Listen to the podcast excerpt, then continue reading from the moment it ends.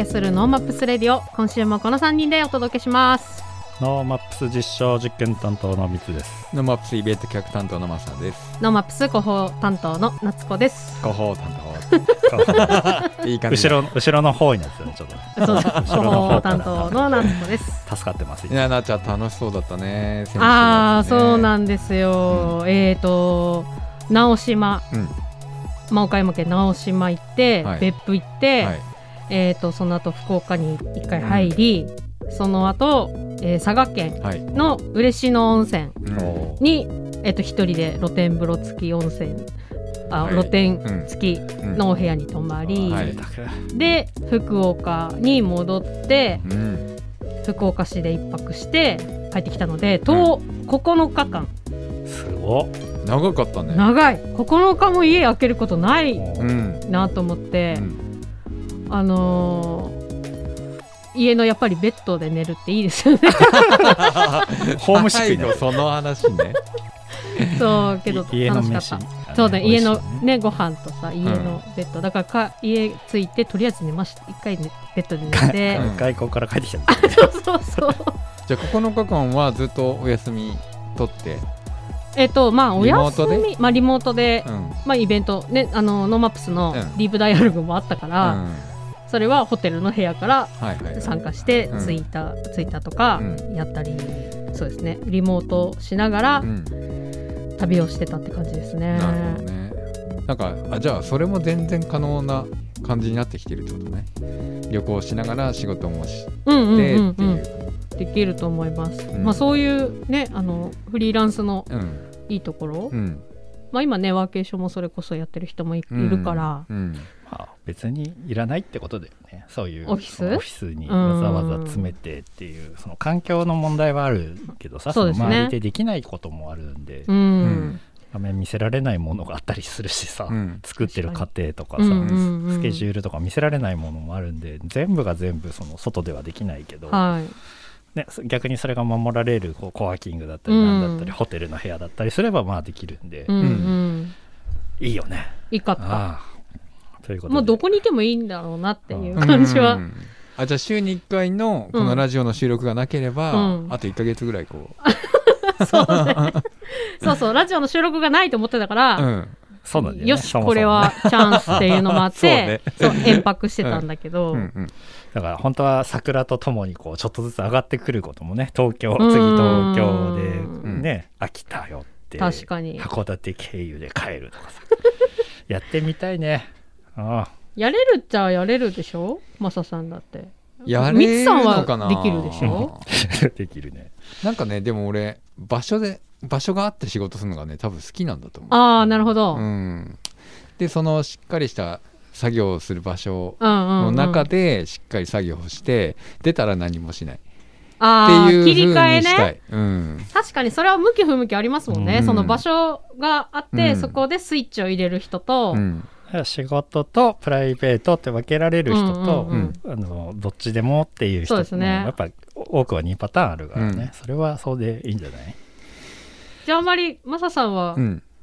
なんだろうな。だだらだらできないタイプ？だらだら仕事するっていうか。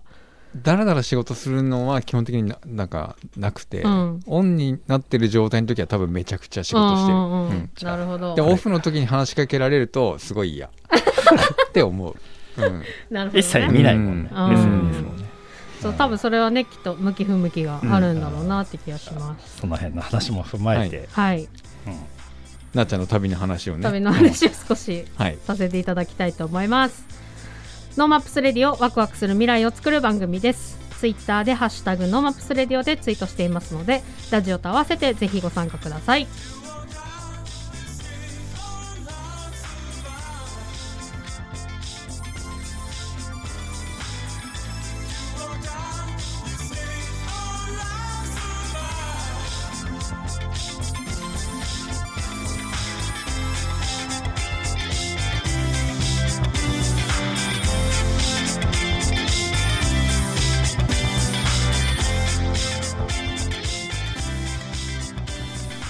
NoMaps レディオ新年度。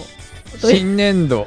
ということそうね。でですね。はい。なんかね、今日は企画会議を、うん。サボっちゃったねちょっとね。でそう。俺の中ではまだ3月35日ぐらいなんですけど ちょっと締め切りの関係で、ね、年度が終わってない締め切りの関係で急遽来た感じがあってうん。さ、すいません。ラジオ出てます。はい。はい。であの私がね3月の末はい。まであの出張にうん。行ってきておりまして。バケーション。ねそういやいやちゃんとインプットめちゃくちゃしてきましたよ、はい、うん。じゃあそれをちょっとアウあごめんなさい。トプットしていただきましょうか。まず言いは過ぎました。言い過ぎましたけど。直島っていい島だよねきっと。いやめちゃくちゃ良かった。あ本当。うん行ってほしい。どの辺がいい？あのね、うん。まあ空気感とあとあめちゃくちゃ女の子多くて、どういうこと？あ旅行者。あ旅旅行してる女の子が多くて、うん。あのキャピキャピあの街の中自転車で巡ったりとあかしてるんだ。してる。その人たちはあの、まあ、四国とかうん。どこら辺だ？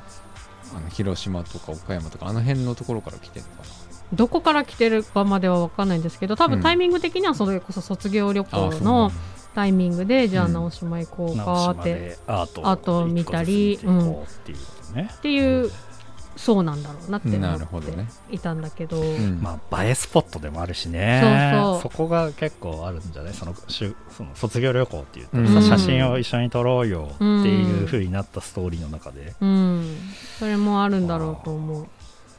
まあとにかくあの、うん。やっぱり北から南へうん。移動すると、何あんた北海道から来たのかい？これなまってないけどこんなうん。鉛違うけど、うん。とにかく北海道に来ただけでちやほやされるっていう。ああされそうだね。遠いとこから来たんだねっていう感じよく来たねねってなんでこんなとこまで来てってうん。言われてちやほやされるっていうのも楽しいんだけども、うん。そう、んあの今日はですね、はい。あの先週も少しあのこんなとこ見てきたよみたいな話しましたけど、はい。今週は、えー、と今週の出張報告はですね、うん。えっと結果的になんですけど、えっと廃校をずいぶん見たなと思っていまして、へえ廃校利用事例みたいな話ができればいいなと思いました。うん。で、えっと、先週はその福岡県の、えっと、田川市はい。に行って田川井田駅の前から、うん。あの電話でつないでもらったんですけど 綺麗な駅だったね。そうですそうです。うん。であの後あのーまあ目的のいいかねパレットうん。という、あの株式会社ブックというあの古典ラジオのはい。樋口さんが運営しています、えっと、廃校を使って廃校を活用してコンテンツ産業の創出集積を目指すプラットフォームですよということで、あのーやっている廃校にうん。行ってまいりました。うほうほそうここはやっぱりあの、まあ、田舎暮らしで、まあじうん。自己実現しようとする人たち全ての人たちを、まあ、応援しますよ支援しますよということで、うん。まあ、クリエイターの人だとか、うん。あのーそこでビジネスを始めたいという人だとかいろんな人たちがそこに訪れているんですけども、うん。あの宿泊、まあ、ドリミトリーがあり、うん。レコーディングスタジオがあり、うん。えっと、ライブラリー図書館みたいなところもあり、でシェアオフィスシェアアトリエカフェあとは遊び場うん。として、まあ、うん。卓球台があったり、あのゲームが置いてあったりとか、うん。あの漫画が置いてあったりとかっていう、まあ、いろんな機能が入っているところなんですけども、うん。あの3月末のタイミングだったのでそれこそはさっき言った卒業旅行の利用が多いっていうので、うん。あのードミトリーかなり埋まってたんですけど奇跡的に一つだけ空いてたので、一つだけそう。しかも行ってう空いてますか予約せず予約せずに、えー。そう予約せずに行ったの。どれぐらいの数あるの？えーっとね12312から15ベッドぐらいかな。があのその校長室を改装して、うん。その宿泊に部屋になっている。というので、えっと、うそうそこに行って空いてたら泊まりたいんですけどって言ったら、フットワーク軽いねって言われてまあ空いてなかったら帰ろうと思ったんですけど、っていうぐらいのノリで行ったんですけど、うん。あのーまあ、北海道から来てるんだっていうことも言ってあと樋口さんに「ノーマップスレディオ」に出てもらって、って言ったら「あそうですか」って言ってうん。あの丁寧にすごい案内してもらいました。はい。であのーとにかくですね本気でやってるやってらっしゃるなというので、そのまあ、レコーディングスタジオもそうだし、あうん。のシェアアトリエもそうだったりするんですけど、うん。あのーそこで本当に滞在しながら、うん。あの何かを作ってたりとか、まあ、アーティストの人もいて、うん。そこで毎月、あのー作品を発表するっていうことをやっていたりっていうのもあるんですけど、うん。さらにあのちょうどちょっと前に TikTok でうん。なバズったんですって、いいかねパレットの。場所が？場所が。あと、えー。いいかねパレットのねあのカフェが新しくできたんですけど、そこのカフェがバズったのかな？へえなのであのー女の子たちがうん。カフェに遊びに結構来てて、であのーうろうろしてたりとかあと卓球台があるのでうん。卓球台のところでキャッキャしてたりとかっていうのと、あとは多分地元の若い男の子とかが楽器を叩いてえー。音楽やってたりだとかっていうなかなりこう動きを感じる。なるほどね。うん。まうん。断片的に聞くとカオスだけどね。カオスカオス。うん。でも学校なんだよね。なんかその学校ですね。その聞いてる話のパーツが全部学校っぽいところがあるね音学校っぽいかも。楽椅子があってなんかそのなんで家庭家庭科室みたいなところうん。とか、まあ、そういうのが料理できる。給食室が料カフェになってるんだっけ？そう給食室がカフェになってるんです。給食室をリノベしてるんですけどなんかその動きが面白くてあと中学生ぐらいの子たちもあの遊びに来てる。そう遊びに来ててそのシェアライブラリーライブラリーのところで、まあ、私たちがこうちょっと仕事したりだとか、ミーティングしたりできるんだけどそこであの中学生たちもなんか食べ勉て強したりとか、うん。あだから地元の人たちも来てるって地元の子たちも遊びに来てるあの勉強したりとかそうそう。で、まあ、たまになんか漫画読みに行ったりだとか、うん。うん。あの楽器楽器をとにかく叩いてキャッキャしてるとか。位置位置的にはさ札幌で考えるとどの辺の場所になんかこの福岡からどれぐらいで行ったんだっけ？電車に乗って。えー、っと場所？えっとね福岡からあそうか福岡から。電車で行ったじゃん。電車で行ったんだけどえっと1両編成の あのワンマン運転の JR に乗ってあー。40分ぐらい走ってると思う。なるほど。40分だと結構あるね。結構あります。でそこのうん。えっと田川井田駅からうんさらにタクシーに乗ってうん。15分ぐらい走ってるから、なるほどね。そうです。だからその利便性とかっていうところでは、まああんまりない。あんま良くはないね。なくはないと思う。わざわざ行かないとならないからやっぱ地元の活用と、うんうんうん。まあ、そこにす住まう方そうですね。うん。そうだと思います。それで動きのあるあのーコミュニシコミュニケーションが取れる場所になってるっていうのが、うん。それはすごいよすね。ごいなと思いました。うん。あでそのうん。イベントの、をやりたいって思ってる人とかあと視察っぽいなっていう人たちもうん。ちょこちょこいて、うん。私が滞在してるだけでも数組見ているので、うん。そういう人たちもやっぱりいるんだなというふうに思ったりしましたね。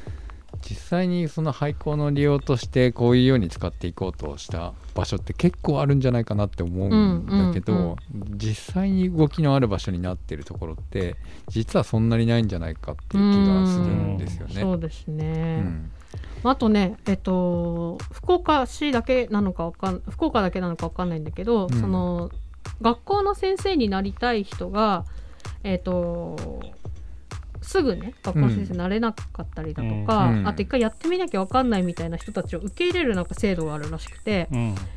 なんか1ヶ月2ヶ月3ヶ月とかって、あのーそこに滞在しながら学校に通ううん。学校の先生をやるっていうのがあってその学校の先生が泊まりにあのそこの宿泊の利用をしていてその教室1個がなんか雑魚寝スペースみたいになっていて、あのプライバシーも何もあったもんじゃないらしいんだけど そういう人たちがそこに泊まってたりだとか、うん。っていう事例もあってそれはもう完全になんだろうな宿泊、まあ、お家としての、うん。利用で、まあ、そこはねやっぱ民間で購入してうん。運営してるから、まあ、できることなんだろうねっていう話はしてた。なるほどね。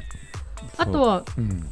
最近そのアーツトンネルっていう、うん。まあアート団体みたいな、うん、アーティスト団体みたいなのがいるいてあのいいかねパレット内で活動していたんですけども、うん、あのー、今回4月に向けてちょうど NPO 法人化して活動をスタートしようっていうタイミングで、うん、あのー、SNS とかでも見てたんだけども、その人にも話を聞くことができてあのー、この株式会社ブックにも所属している人だったんだけども、あのまあ、教室の一角をレンタルアトリエとして、あの利用して貸し出していきますよっていうのとあとこの町の界隈の文化芸術系のプログラムを、えーと、請け負って事務局として請け負って、うん、まあ、お金をもらえるようにするっていうのもあるし、うん。まあ、あといかねパレット内でもその文化芸術アート系の催しってまだ足りないらしくて、うん、それをまあ強化していけるんじゃないかっていう話をしてたりもしていたんですけど、なんかまた、ね、うん活動が広がっていくんだろうなっていう感じはしましたね。これはどうしてできるんだろうな。まあ、けどその樋口さんの覚悟なんだろうなっていう、まあ、あの何だろう。学級廃校を使ってるけど、うん、あのアーカイブをねポッドキャストで聞いていただければあると思うんですけど、はいはい、その廃校だからって言って行政のその支援を頂いてやってるんじゃなくて、うん、廃校側借りてるけど、うん、全部別キャッシュというか、樋口さんが金借りてきてやってるっていう、その覚悟だよね。本当に覚悟なんだろうなって思いましたね。ここの覚悟だよね。そうです、ね、びっくりするそのまあ見ていないけどまあ見てきた人のその驚き感っていうのが、あの正直こうなんだろう札幌にも似たような施設というかねコンセプトのものって多分各地域に全部あると思うんですけど、動いてないよねそんなに。なんか。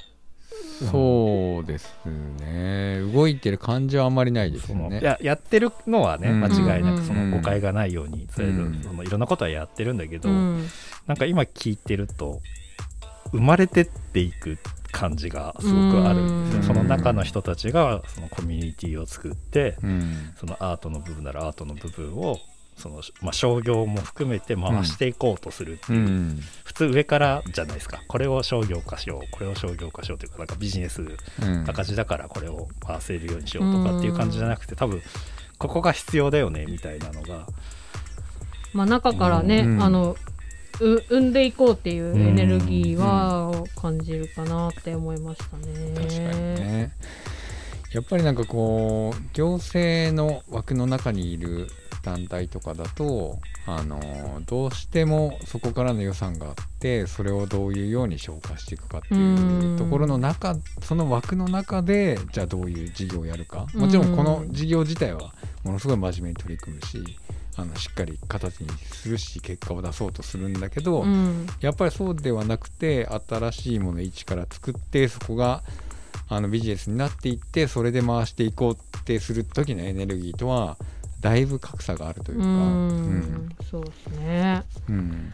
まあ、やっぱりあの面白いなと思ったのは、うん、まあ、旅に行くとやっぱりタクシーの運転手さんに あの話聞くのが一番面白いなと思ってんだけど、うん、行きに乗ったタクシーの運転手さんは「いいかねパレット行きたいんです」って言ったら「あ何しに行くの?」と。うん、あなあそこ何やってるか全然わからんだよみたいな感じのテンションで、逆に私がいやいやこういうことやっててこういうことやっててっていう、あのそもそもねその田川も、えーと、炭鉱かな、うん、そういうので、あのできた町で、うん、それがそれで人口も今3分の1とかになっちゃってて、うん、商店街もシャッターばっかりでみたいな話をしていって、うん、それをあの変えようとしていろいろ動いてるのがいいかねパレットだと思いますよ、みたいな話を、逆に 広報してきたんだけど、ね、いやでもそうやって街に動きがあることでタクシーの、タクシーを必然的にみんな使うことになってそこに。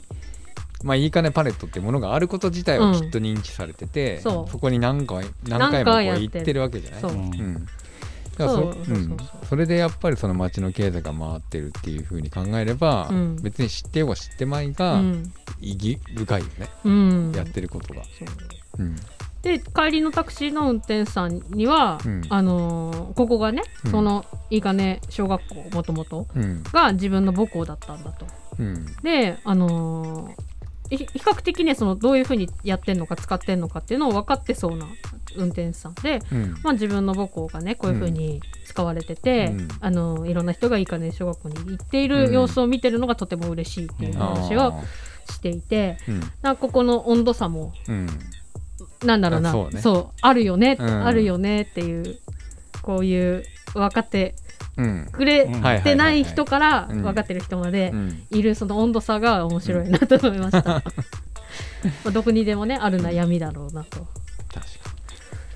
そしてその廃校廃校ツアーみたいな廃校利用事例みたいなことのもう一つは、はい、と福岡の福岡市の方に移動して、うん、あのノマップスと同じように都市型フェスと言われているものをやってる明星和楽さん。に会いに行ったんですけども、うん、ここの、あのー、集合場所がね福岡グロースネクストっていう、うん、まあ、まさにその廃校を使ってスタートアップ事業の支援をするあの施設を福岡市が作ってるところなんですけど、これ行ったことあります？いやいやないないない。みつさんも、行ったんだけどその時休みでさ。あのなんかた建て替えじゃないなんかのね工事かなんかの予定で。行け行けてない、うん、入れ入れなかったなるほど。そうこの創業支援とかあとまあ官民共同型のまあ、プロジェクトなんかをそこでやっている、うん、で発信地でありもあり、うん、えーと、そこで、うんとまあ、出会いの場にもなっているっていう場所なんですけど、うん、ICC に近い形だね。そうね、うん、そうかも、うん、ただね、あのー、ここはまたすごいのが奇跡のような場所にある廃校で、すごい都市部なんで、ね、そう。なんでここが廃校になるのかよくわからんっていうような場所で、あのー、札幌でいうと放水すすきのぐらいのところに、学校建ってるみたいな感じ、うんうん、なので、あのー、周りに若いそう、商業スペースも飲み屋もいっぱいあって、うん、若い子たちが、うん、まあ暖かいからさ、うん、外でみんなだべってるようなところを抜けると学校があって、で今その裏手学校の裏手のこう、うんと、校庭とかあったところに、パークハイアットが今ホテルを建ててたりするぐらいの場所なんだけどその明星和楽の松口さんに、まあ、会ってきて、うん、もうねあの全道各地、えーと、全国あ全国各地から視察を受けたと、うん、全都道府県から視察受け入れてますみたいなことを言ってたんですけど、うん、ここは、まあ、ワークスペース就労支援コワーキングあとシェアオフィス、そしてバーが、まあ、小学校の中に入ってるんだけど、あのね可愛いの。可愛い。あの建物の作りというか、うん、デザインもそうだし、まあ、TSUTAYA があのライブラリーとあと就労支援のうん、あの相談窓口みたいなものも運営してたりするんだけど、うん、あの可愛いおしゃれに作ってるなっていうのが、まあ、一番最初の印象で。でもとにかく福岡で何か始めたい起業したい面白い人に会いたいだったらもうここに行きなってそのグロースネクストに行けば、うん、なんかあるから誰かいるから、うん、とにかくここに行けみたいな場所になっていて、うん、まあ、ここからまあ始め始まってると。いう話をしててでちょうどその明星和楽の、うんと、関係者として、まあ、何人かいてくれたんだけどもそのうちの1人が大きい企業に入ったんだけどあのなんか自分でやりたいなと思って、副業としてそのグロースネクストに行って、うん、あの起業して起業したいと思っている人たちの、うん、まあ、サポート、手が足りないから、そこにこうサポートしに行ってそこからあの今フリーランスでやってますっていう人とも一緒にあの、飲んだりしたんだけど、まあ、それぐらいそのそういう場所になってそこが、まあ、廃校を使ってるっていうので、うん、またちょっといいかねパレットとは違うスタイルのその廃校利用だなと思いながら。都会的だね。都会的、うん、そして小学校の教室の一角がバーになっているというアワーバーというバーになってて、まあ、いつもこんないないっすよって言ってたけど、うん、結構人が来ていてでそこにあの18歳の大学1年生かなの子とかも遊びに来てて、うん、それでも話したんだけどその子も明星和楽に関わりながら、うん、まあ、いろんな人と出会ったりとかして、まあ、めっちゃ楽しいっすみたいな感じだったんだけどど、ね、そう松口さんに会ったらめっちゃ楽しくなったっすみたいな。やっぱあれだよねその飲み屋さんとか、まあ、コミュニティのスペーススペースとしてはすごくいいところ、バーとかってさ、あのいいところなんだけどそれだけじゃないからこそ、うん、多分何フラッと行きやすいんだろうね、うん、まあ、アクセスのポイントもそうだと思うし、ね、やっぱこうわざわざ用意したコミュニティスペースですって行きにくいよね。すごく、なんだろうな。とにかくそこでちょっと飲んでればなんか面白い人というかなんか来て、うん、ああどうもみたいな感じで出会うん、出会ったり、うん、ちょっと情報交換したりみたいな空気感はあったなって思って。これかって。だからあのノマブスのそうそうそう、う。ん、そういう感じです。私単純にそのミートアップみたいなのすごい苦手だから、うん、またなんか集まってコミュニケーションしようぜみたいなやつ、ね、そうそうそう。こんなんやってますみたいなアピールとかすごい苦手だから。いや俺も苦手だわけどあそこで飲んでれば、うん、飲んではちょっと隣の人と話するとか、うん、っていうなんか自然なコミュニケーションが生まれそうな雰囲気がありました、だからあれが札幌でできる、できたらいいんだろうなって思ったけど、どうなんですかね？それを想像していくと、なんか札幌の中で置き換えたらどういう場所だったら可能性があると思う、うわないか？いやだから 飲みな、うん、飲みながらっていうか福岡にいながら、うん、札幌でこの泡バーみたいな空間って、うん、どこだったらできるんだろうなって思いながらは飲んでたんですよ。だから例えば、まあ、できるできないじゃなくてね、まあ、できないんだけど、例えば分かりやすく言うと地下歩行空間のあの広いスペースが夕方からはもうお酒飲めるようになってて、そこに集まれるみたいだと。みんな帰りとかアクセス気にせず行けるよねっていうイメージができると思うんですよね、多分それくらいの距離感だと思うんだよねあそこって。ね。まあ、そこそこもそうだけどでもそのいい金もさわざわざ行った地方のその端っこでも同じようにコミュニティがあるので。まあ、だから常にやっぱり何かが存在して、走り続けているところにふっと乗れるぐらいの感覚なのかな。止めてくださいっていう。そうそうそう。それ新しいコンテンツとしていいなと思ってさ、さっきさ。止めてください。うん、なんかテレ東とかでやりそうじゃない、なっちゃんのちょっと止めてくださいみたいな新コーナーな。ノーマップス泊まりに行き企画ってどうそれ。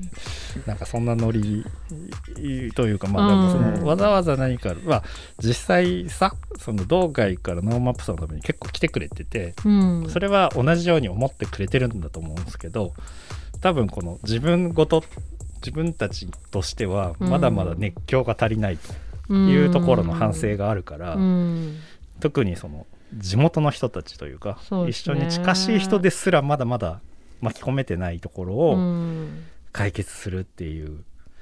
それこそあれなのかな？大人座とかなのかな？まあ近いんだろうね。雰囲気としてはね。そこが例えば毎週何曜日だけはノーマップスで運営してるとか、うん、だからその、常にこうやっぱり何かが動いているっていうところが、うん、そのノーマップスの期間中にの5日間だけミートアップやりますとかじゃない感じですよね。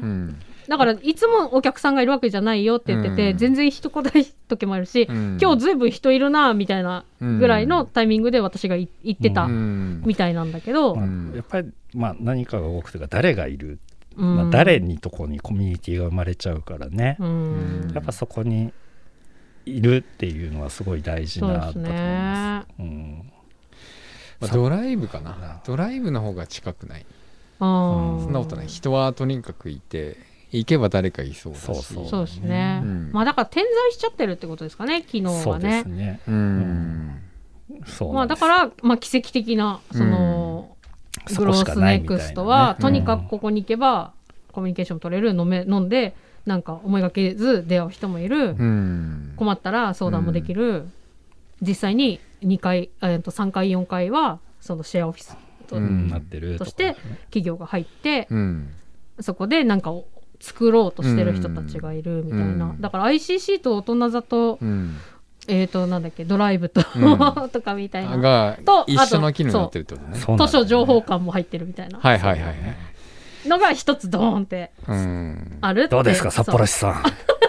一個でいいと思いますって話ですよ、だとしたらプラザみたいな場所がそれを担うところになればもっと面白くなるかも、ね、確かに確かに。そっか、なんかあの福岡と札幌は似てるところというかね、うん、人口的なところとか人柄も似てるっていうけど、その立地っていうか距離感も含めたところの使い方としては、うん、まあ、どっちがいいって分かんないんだよね、うんうん、中心にガッてある町と分散してある町と、多分どっちもメリットデメリットはあると思うんですけど、うん、今少なくても俺が欲しいのは一箇所にギュッてあれば、とりあえずそこ、ま、回るって結構コストもかかるからここにオフィスがあって、ここで作業ができてでここでコーヒーが飲めて、うん、でお酒好きな人だったらお酒も飲める、うんうん、で人が集まる、うん、イベントも時々できるみたいな、うん、なんか定番。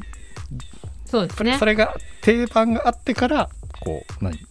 外でもさらに、ね、さらにプラスオンで、うんうん、じゃあちょっとこっちもあるよあっちもあるよ、なんだけど今定番がないんだよね、定番を作ろうっていう会議になりました。はい、まあなんかね 都市設計というか、うん、まあ、スタートアップなりの、うん、あとクリエイティブ界隈の,、まあ、あのエコシステムみたいなところの機能の拠点はどれなのかみたいなことになるのかな。うん、そうね。うん。とか考えながら行ってきましたけど、うん、あとあの一つ面白かったのは2021年の明星和楽はそのキャンプイベントをやったのが良かったよっていうのを聞いて、はい、まあその都心から離れたところの自然環境でまあ、いろんな人多種多様な人参加者同士のコミュニケーションを楽しめたり、トークセッションとかワークショップを、うん、まあ、そのキャンプ場でやるキャンプ1泊2日のキャンプ型イベントとしてやるっていうのがあったと。うん、これがあのすごい良かったなっていう話をしていてあの、まあ、100人ぐらいが参加したって言ったのかな？うん、でね、やっぱりトークセッションとかオンラインとかで今やってますけどなかなかこうコミュニケーションが取れない中で、うん、まあ、この屋外で、まあ、まあ密になりすぎずに、うん、まあ、少ない人数で、このコミュニケーションできたっていうのがとても良かったですよって言ってて。いいよね。いい。すごいね。100人も集まったの、うん100人は結構簡単にいくんじゃないかなと思いますね。チケット5万円って書いてるから、ね、チケット5万円で100人はすごいですね。まあまあ実際は100人じゃなかったらごめんなさいね。あ、うん、まあねお金払ってるのはそのいろいろなね、うん、チケットのあれがあると思う。そうそう。あこれはなんか札幌でもできそうと思ってそのちょっとはずまあわかんないけど銭箱とかさ、うん、なんかちょっと環境ロケーションがいい場所、うん、これ糸島だからさ、うん、やっぱ福岡のそこっていうよりはちょっと隣接県とか、ね、そうですねやっぱこう人って置かれるとさ別な場所にいるとやっぱ仲間を求めるというかより深く話ができる。そうですね。すごく印象的な記憶になんだよね、うん。うんうん、やっぱいつも同じとこでいろんな人に会ってると俺もどこで同じ話して誰と話したか分かんなくなっちゃうんだよね。農物の話とかもね、うん、でも向こうとしてはやっぱ東京とかで俺がよく会ってこういう農農物の話とかしてる時はやっぱ全部覚えてってくれるっていうのはわざわざ来たからだし、うん、さっきなっちゃんが言ってたみたいに、北海道から来たのかいっていうのってすごいパワーワードで使えるじゃん、うん、だからそういう場所を、まあ、ノーマストで使っ作るっていうのはね、うん、ありかもしれないですね、うん、なんか考えれそうだなと思ったので、ね。やります？やれ。やりますか？まあややれたらいいね。だからうちのさ、あのー、町村に、でやってくださいよみたいなところとかがあったら、うんうん、じゃあそこで企画しますかみたいなのは面白いなと思った、ね、でも結構今その北海道の地方の町に移住していってる、うん、こうなんか面白そうな人いるたくさんいるじゃないですか、うん、でもそういう人たちのコミュニティの中で、うん、そこでやらせてもらうってことは全然ありえるかなと思うんですよね。で意外とこの金額の設定が高いっていうのも悪くないかもしれないですね、うん、なんか2 3 0 0円で参加しやすいみたいな感じじゃなくて、うん、もうある程度こう限定して、ね、本当に楽しみに来てっていう時ってある程度の金額かけてないと、うん、だからそこまでいかないと思うんですよね。もうさあの、人数とかいろいろな法的なところで旅旅館旅行業法が必要になってくるようなものにして、ね、旅行業者さんとかもね、一緒にツアー作っちゃって。売ってもらって、一緒にやりましょうっていうのはすごいいいと思う、そしたら松口さんも福岡から来るでしょ、うん、ここでやりましょうね。いいかもしれないね、まあ、そこがキャンプ、うん、なっちゃんが通ってる白老でもいいし、ね、厚真町でもいいし。本当のベースキャンプを要点のふもとでやってもいいしね、なるほどね、お酒もねあるしね。うん。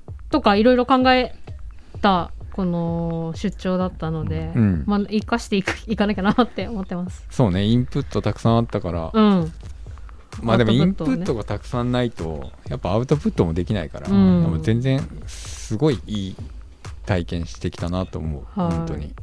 楽しかったです。また行きたい、うん、っていうか、まあ、あのもう時間あれだろうけど、うん、その福岡の夜、うん、その明星ラックの人たちと別れて、いや全然福岡らしいことしてないなと思って、屋台行ったの？屋台行ったの、あ社長も楽しかった中洲の方行ったんですか？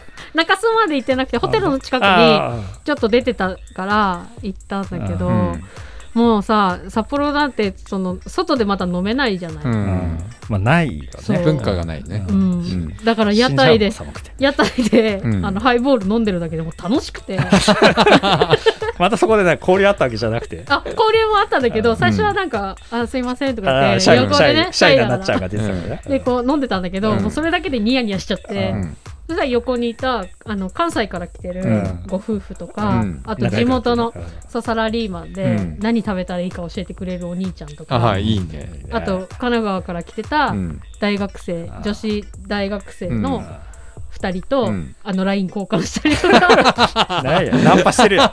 私はナンパ苦手だからとかでめっちゃナンパしてるやん。いや最終的にはそうなるんだけど、うん、自分から飛び込んでいくのは苦手だから、うん、ちょっとニヤニヤニコニコしてたら話しかけてくれるのを待つっていうのが定例なんだけど、いいよね。旅っていいなって思って。だから覚えるよね。そこでしか会えないことってね、いいかったな行きたいな、ま、行きたいな。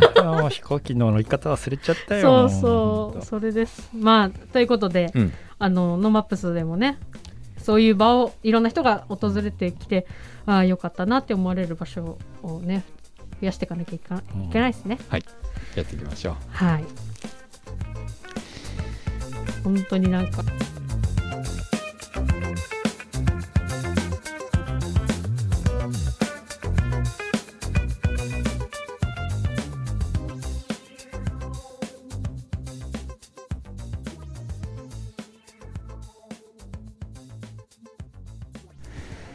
ランランビこのコーナーはいつか自分たちの番組を持ちたいと思っているアンビシャスが世間のことを知るために巷で噂になっている話題を検証して報告するコーナーです。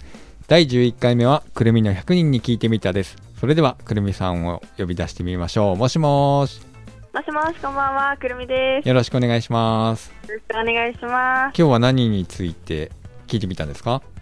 はい本日はですね、はい、私たちの初 CD リリースを記念して、はい、CD を買っている人はどのくらいいるのかとどんな時に音楽を聴きたくなるのか10代から30代までの男女100人に聞いてみました。なるほど。では早速お願いします、はい、はい、まず1つ目は音楽は何で聴くのかという質問でした、えー、その中でサブスクが97%というほぼもうスマホで聞いているっていう感じでしたね。うん、まあ、そうですよね。いや今の時代はそうだと思います。くるみちゃんちなみに CD は CD ラジカセとかって持ってるの、はい、え実は私ほぼ持ってなくてですね。ほぼ持ってないのね。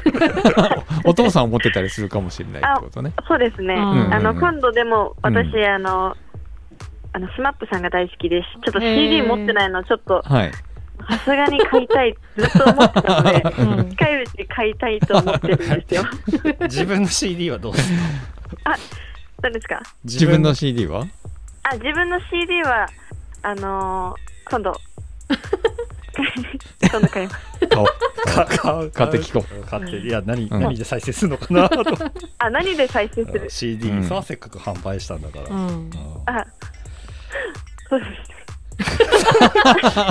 元気なくなっちゃった、うん。はい、い。やちなみにねこう、やっぱ CD 買ってる人ってもう全然いないんだなっていう感じ？のイメージだったね、いやそうですね。えでも2つ目の質問なんですけど、うん、最近 CD は買いましたかっていう質問したんですけど、うん、意外と40%以上の人は「はい」っていう質問あの答えで、うん、結構予想よりは買ってる人が多いのかなってそうだね。97%がサブスクで聞くけど CD は買うってことだもんね。そうですだから両方っていう感じですかね。ね。じゃあ実際に CD を使って音楽は聴かないけども それはなんかファンだから家に置いといてで音楽はサブスクで聴くみたいなそうだと思います。あのーね、今やっぱ CD とかに特典とか、グッズとかがついてるっていうのもあったりとか、うん、それでやっぱ購入するとか、何よりもなんか大好きなアーティストさんの CD を形として手に持っておきたいっていう、うん、保存用。良さ。そう,、ですね。かなって思います、なるほどね。じゃあこれ、アンビシャスの CD もぜひその形でねいろんな人に持ってもらいたいなってって思ってるとこだよね、はい、きっとね。そうですね。ちなみにリリースしたばっかりだけど、はい、どういう内容の CD だったんだっけ？えっとですね CD の題名、まず「アバンダンス」っていうんですけど、うん、アバンダンスはですねデビュー曲から新曲が入った全4曲の EP になってます、うん、はい。でですね新しいジャケットにも注目していただけたらなと思っております。新しいジャケット？そうなんです どういうあの、うん、ジャケット写真がですね、うん、あのいつもアンビシャスってちょっと黒い衣装だったりするんですけど、はいはいはい、あの白い衣装になってかっこよくあ確かになってるんです白い衣装のかっこいいやつにサイン書いてもらいました、この間。へあそうですよね。ありがとうございます。いや、こちらこそありがとうございます。はい、あ、これ、燃えれ沼で撮ってるやつ？あ、そうです、そうです。うんうん。うんうん、ピラミッドで。そうです。えちなみに CD を買うと何か特典がついてきたりするんですか？あそれがですねライブとかイベントの会場で購入していただくと、うん、私たちが直接サインさせていただいてるんですが、うん、あの今回ですね、うん、特別ポスターがつくようになるんです。あそうなの、はい、あの今まであのついてなかったんですけど、今後購入していただくお客様にはポスターがついていただくっていう楽しみが。ある。これはライブの時とかイベントの時だけそのポスターが特典でついてくる。あえっとですね、うん、これがライブというよりかは店舗特典になるらしくて。あそうなんだ。はい。なのであの、うん、お店に足を運んでいただいてあの CD を買えば、そうです、ね、買っていただければポスターもついてくるよっていう。じゃあ今後はどういう活動をする予定ですか、はいはい。えっ、ー、と、今後のアンビシャス情報です。はい。はい。4月10日、アンビシャスライブ in ニコーリフレ。そして4月16日、アイドルコロシアムゲスト出演。4月30日はキングムーにてアンビシャスエイプリルパーティーがございます。はい、詳細はアンビシャスのホームページ、SNS に上がっておりますので、ぜひチェックしてください。ありがとうございます。では最後に曲紹介をお願いします。はい。それでは聞いてください。ランニン。今日のランランアンビはくるみさんでした。ありがとうございました。ありがとうございました。